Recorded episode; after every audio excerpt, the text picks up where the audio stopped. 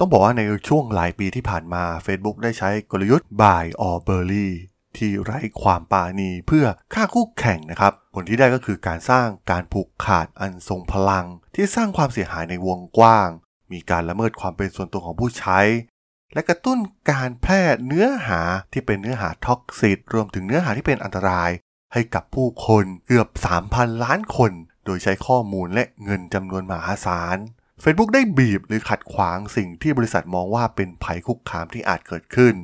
พวกเขาได้ลดตัวเลือกสำหรับผู้บริโภค พวกเขายับยั้งนวัตกรรม และพวกเขาลดการปกป้องความเป็นส่วนตัวสำหรับชาวอเมริกันหลายล้านคน และนี่คือคำกล่าวของ Letitia James นะครับอัยการสูงสุดแห่งรัฐนิวยอร์ก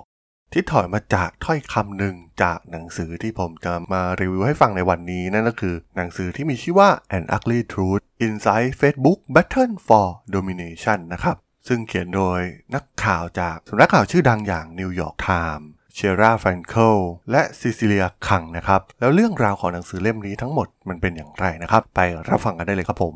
You're listening to Geek Forever podcast. Open your world with technology.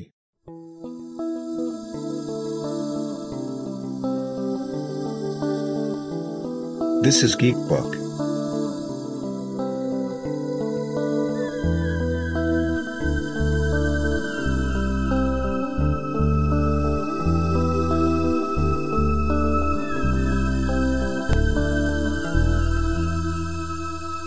Is magic.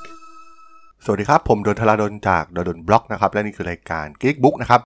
รายการที่จะมารีวิวหนังสือที่น่าสนใจนะครับสำหรับใน EP นี้มาว่ากันหนังสือเล่มหนึ่งนะครับ ที่มีชื่อว่า An Ugly Truth นะครับ ที่เกี่ยวกับเรื่องราวของ Facebook ต้องบอกว่าเป็นอีกหนึ่งหนังสือที่มีความน่าสนใจมาก ๆ หนังสือเล่มนี้เนี่ยเป็นผลงานของการสัมภาษณ์กว่า พันชั่วโมงนะครับกับคนมากกว่า 400 คน ซึ่งส่วนใหญ่เนี่ยเป็นผู้บริหารอดีตพนักงาน และครอบครัวเพื่อนเพื่อนร่วมชั้น นักลงทุนและที่ปรึกษาของ Facebook นะครับรวมถึงยังได้ความเห็นจากนักวิชาการทั้งในสหรัฐอเมริกายุโรปตะวันออกกลางอเมริกาใต้และเอเชีย โดยหนังสือเล่มนี้เนี่ยได้ดึงเอาอีเมล บันทึกช่วยจำและเอกสารไว้เปเปอร์ ที่ไม่เคยรายงานเข้ามาเกี่ยวข้อง หรืออนุมัติโดยผู้บริหาร ระดับสูงหลายคนนะครับ ซึ่งมีรายละเอียดปีกย่อยมากมายที่มีความน่าสนใจนะครับ ซึ่งมันเกิดมาจากการที่มีการฟ้องร้องดำเนินคดีของรัฐบาลกลางนะครับ ต่อ Facebook ในข้อหาหลาย ๆ ข้อหานะครับเรียกได้ว่าเป็นหนังสือที่มีข้อมูลที่ผมว่า exclusive ที่สุดเล่มหนึ่งเลยทีเดียวนะครับสำหรับเรื่องราวที่เกี่ยวข้องกับ Facebook ผู้บริหารระดับสูง ตัวอย่างเช่น Andrew Bosworth นะครับผู้บริหารระดับสูงที่ เป็นหนึ่งในคนสนิทที่สุดของมาร์คซักเกอร์เบิร์กเลยก็ว่าได้นะครับ ที่ให้ข้อมูลที่เกี่ยวข้องกับหนังสือเล่มนี้ ความน่าสนใจของหนังสือเล่มนี้ก็คือ ผู้เขียนเนี่ยมุ่งเน้นไปที่ความสนใจกับสิ่งที่เกิดขึ้นภายใน Facebook ในช่วงเวลา 4 ปีตั้งแต่การเลือกตั้งประธานาธิบดีสหรัฐอเมริกาในปี 2016 นะครับ ไปสู่การเลือกตั้งในปี 2020 ซึ่งเป็นจุดเปลี่ยนครั้งสำคัญในหลาย ๆ เรื่องนะครับ เอาจริงผมก็เคยเขียนบล็อกซีรีส์เรื่องหนึ่งนะครับ เกี่ยวกับการโจมตีทางด้าน cyber attack ของประเทศรัสเซียที่มีต่ออเมริกานะครับ ในการเข้าไปชักจูงพฤติกรรมต่างๆ ของผู้คนในอเมริกา แล้วก็สุดท้ายเนี่ยก็ทำให้โดนัลด์ทรัมป์เนี่ยสามารถเอาชนะการเลือกตั้งด้วยนะครับ ซึ่งมันตอบรับกับหนังสือเล่มนี้มากๆนะครับ ข้อมูลหนังสือเล่มนี้เนี่ยเป็นข้อมูล insider ที่กล่าวถึงช่วงเวลาดังกล่าวโดยเฉพาะนะครับ ไม่ว่าจะเป็นการแฮกจากรัสเซียของแคมเปญของอดีตผู้เข้าชิงประธานาธิบดีในปี 2016 อย่างฮิลลารีคลินตันนะครับ ซึ่งตอนนั้นต้องบอกว่าไม่มีใครคาดคิดนะครับว่าโดนัลด์ทรัมป์เนี่ยจะก้าวขึ้นมาขึ้นครองอำนาจได้นะครับ เพราะว่าตอนนั้นเนี่ยต้องบอกว่าคลินตันเองเนี่ยค่อนข้างแบเบอร์นะครับ แต่ว่า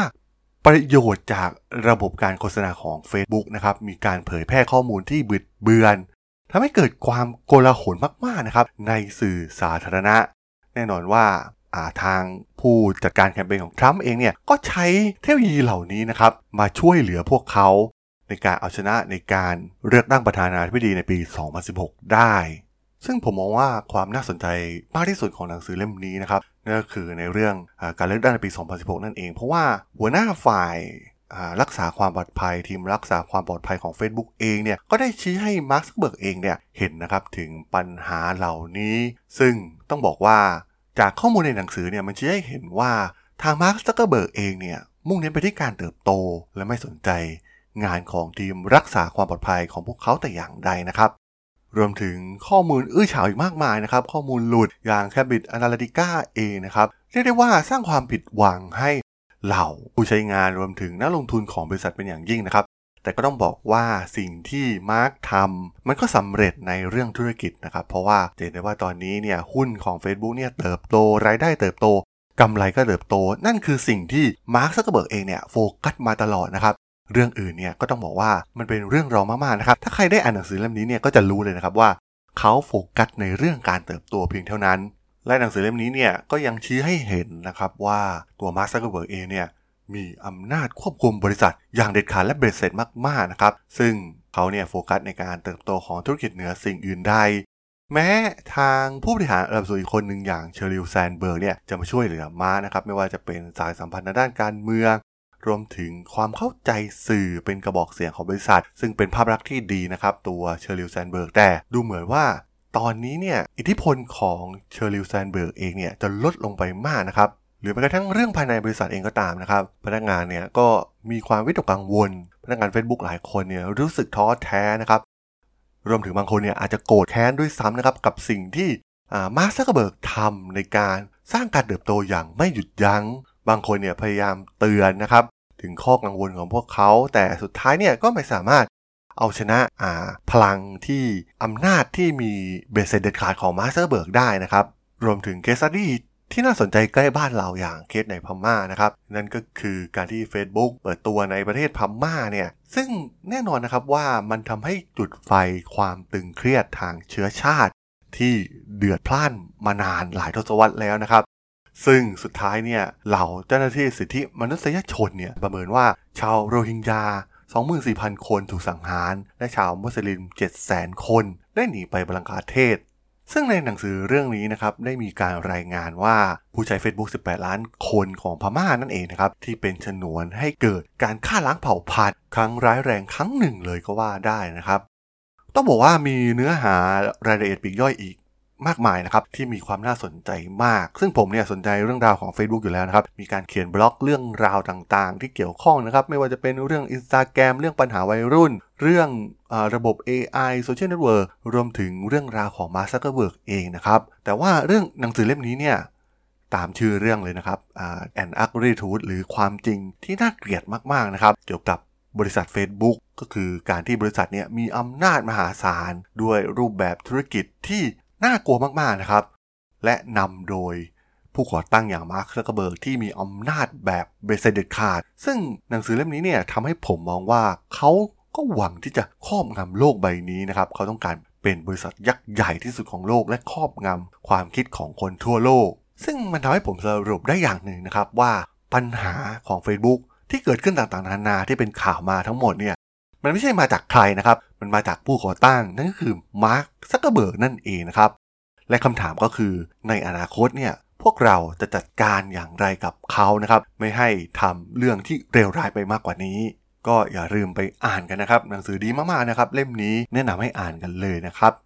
สำหรับเรื่องราวของการรีวิวหนังสือ An Ugly Truth ของ Facebook ใน EP นี้เนี่ยผมก็ต้องขอจบไว้เพียงเท่านี้ก่อนนะครับสำหรับเพื่อนๆที่สนใจเรื่องราว หนังสือที่น่าสนใจนะครับ โดยเฉพาะหนังสือจากเมืองนอกที่ยังอาจจะยังไม่มีแปลในประเทศไทย ผมก็จะมารีวิวให้ฟังผ่านรายการ Geek Book นะครับ สามารถติดตามมาได้ทางช่อง Geek Forever Podcast ตอนนี้ก็มีอยู่ในแพลตฟอร์มหลักทั้ง Podbean Apple Podcast Google Podcast Spotify YouTube แล้วก็จะมีการอัปโหลดลงแพลตฟอร์ม Blockdit ในทุกๆ ตอนอยู่แล้วด้วยนะครับ ถ้ายังไงก็ฝากกด Follow ฝากกด Subscribe กันด้วยนะครับ แล้วก็ยังมีช่องทางหนึ่งในส่วนของ Line แอดที่ t h a r a d o n t h a r a d h o l สามารถแอดเข้ามาพูดคุยกันได้นะครับ ผมก็จะส่งสาระดีๆพอดแคสต์ดีๆให้ท่านเป็นประจำอยู่แล้วด้วยนะครับถ้ายังไงก็ฝากติดตามทางช่องทางต่างๆ กันด้วยนะครับสำหรับใน EP นี้เนี่ยผมก็ต้องขอลากันไปก่อนนะครับ เจอกันใหม่ใน EP หน้านะครับผม สวัสดีครับ